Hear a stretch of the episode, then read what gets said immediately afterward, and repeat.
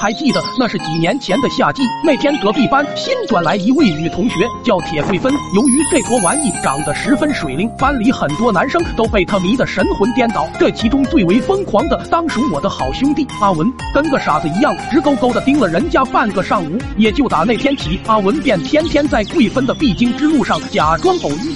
桂芬，桂芬，快快快，我动不了了，你的机会来了，你二逼吧！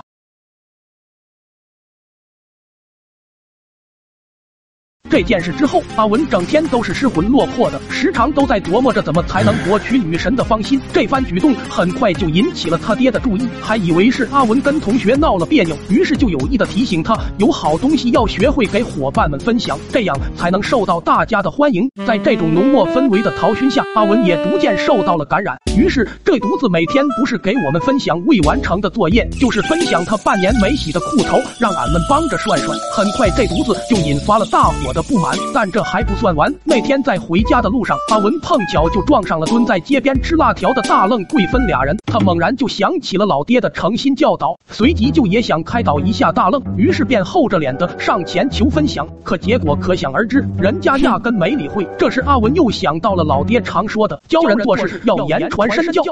于是，一把就夺走了大愣的辣条。接着，在大愣懵逼的眼神中，阿文便抽出一根，且十分慷慨地说：“哎，这是我分享给你们俩的。”说完，就把剩下的辣条都塞到了自己嘴里。我尼玛，这下大愣哪还忍得了？追着阿文愣是揍了半个下午。最后，阿文顶着张猪脸回到了家，把这事给他爹说了。他爹听完也没说什么，只是回屋又拿了几个水果，让阿文自己去分享给小伙伴们道歉。可结果。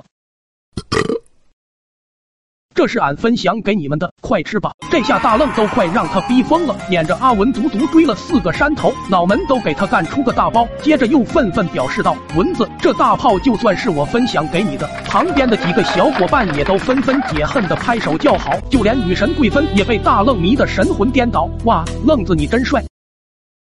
我知道，结果这一手操作直接就把阿文看懵了，还以为女神是喜欢这奇葩玩意，于是下一秒就壮了壮胆，向前也给桂芬分享了一个青包。咋样？这我不迷死你吗？结果这才说完，桂芬哇的一下就哭出了声，场面顿时控制不住了。望着哭的梨花带雨的桂芬，阿文还以为是手法不对，于是又学着大愣的手法朝另一边也来了一下，这下总算打对称了。可桂芬却哭得更邪乎了，捂着头上的俩犄角就冲回了家。等后来桂。芬带着他爹来到阿文家时，阿文还试图强行解释说：“这叫分享，懂不懂？